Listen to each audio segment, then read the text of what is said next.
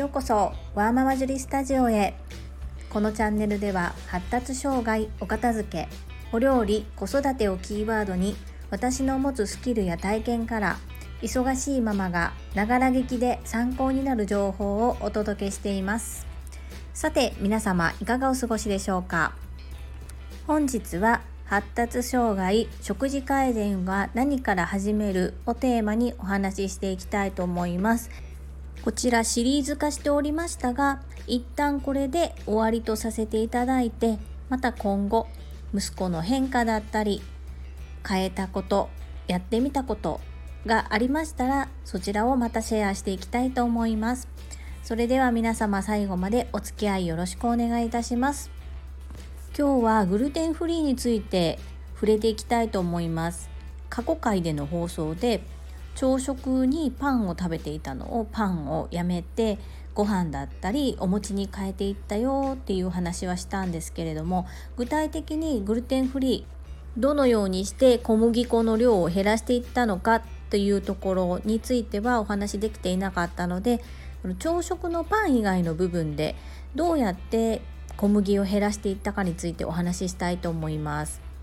まずはつなぎに使っていた小麦粉、こちらを少しずつ米粉に置き換えていきました。意外と何にでも小麦粉を使ってるんですよね。でこの置き換え、まあ、ちょっと小麦粉を入れていたぐらいのレベルの置き換えだったら米粉で全然大丈夫で、特にあの天ぷらとかも、うん、グルテンが出るので小麦粉で天ぷら揚げるの逆に難しいんですけれども、米粉はグルテンがないのでもう混ぜて混ぜて混ぜても失敗しないんですね。で逆にカリッと揚がってそちらの方がどちらかといえば好みだったりします。一番大変なのはパンです。パンってやっぱり小麦のグルテンを利用して膨らませるので、その膨らませることが米粉ではできない。じゃあその膨らますためにいろいろと技があります。私も最初ネットで見た記事、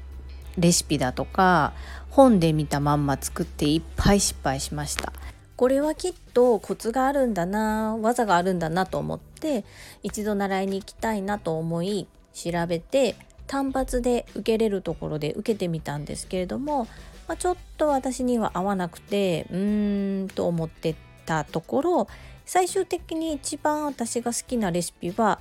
えっと、YouTube で森の米パンっていう森の米パンさんのサイトです。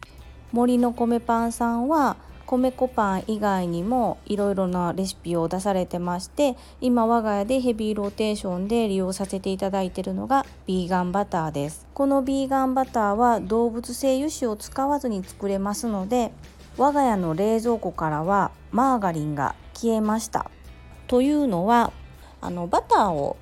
常時してなくて、基本バターを使ってない家だったんですね。でその理由というのが前にも少し触れたことがあるんですけれども、私自身が持病がありまして、家族性高コレステロールと言いまして、遺伝で生まれながらにしてコレステロールが高い持病を持っています。まあ、バターはもう油脂の塊、動物性の油脂の塊なので、自宅にはずっとバターがなくて、まあ、コーン油などでできたマーガリンを使ってたんです。ただマーガリンも最近あんまりこうショートニングが良くないよとかいろいろ言われだして、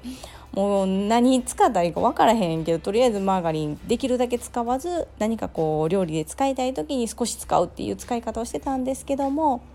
森の米パンさんのビーガンバターは本当にあの材料がシンプルで、もう材料を見た瞬間に子供でも私の体でも安心して使えるものっていうのがすぐ分かったし、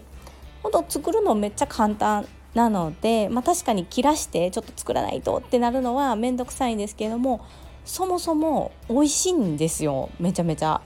あでもぜひその病気とか関係なく一回食べてみてほしいですね。なのでまだまだ市販で米粉オンリーのパンを見つけるっていうのが難しいし、売っていても高額かあまり美味しくないっていうケースが多いです。なのであのグルテンフリーでパンを食べたい方はどうしても自宅で手作りする方が多いんですけども、手作りしたら手作りしたで普通の小麦のパンのようになかなかこうスッとうまく焼けないので、そこが結構壁になってきます。絶対に米粉のパンを自宅で焼かなくちゃいけないっていうことじゃなくて、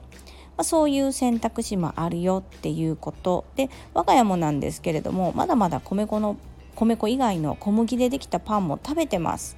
ただやっぱり食べる量はもう格段に減りましたし、そんなに子供がパンくれパンくれって言わないので、言わないってことは欲してないってことじゃないですか。でそれをわざわざ私がグルテンたっぷりの小麦粉でできたパンを買ってきて与えるっていうのはなんか違うなって思ってて、お米とかそれ以外のグルテンフリーのもので代用ができるのであれば、あえて親がグルテンたっぷりの安価な小麦からできているパンを買って楽だからっていう理由で食べさせるのは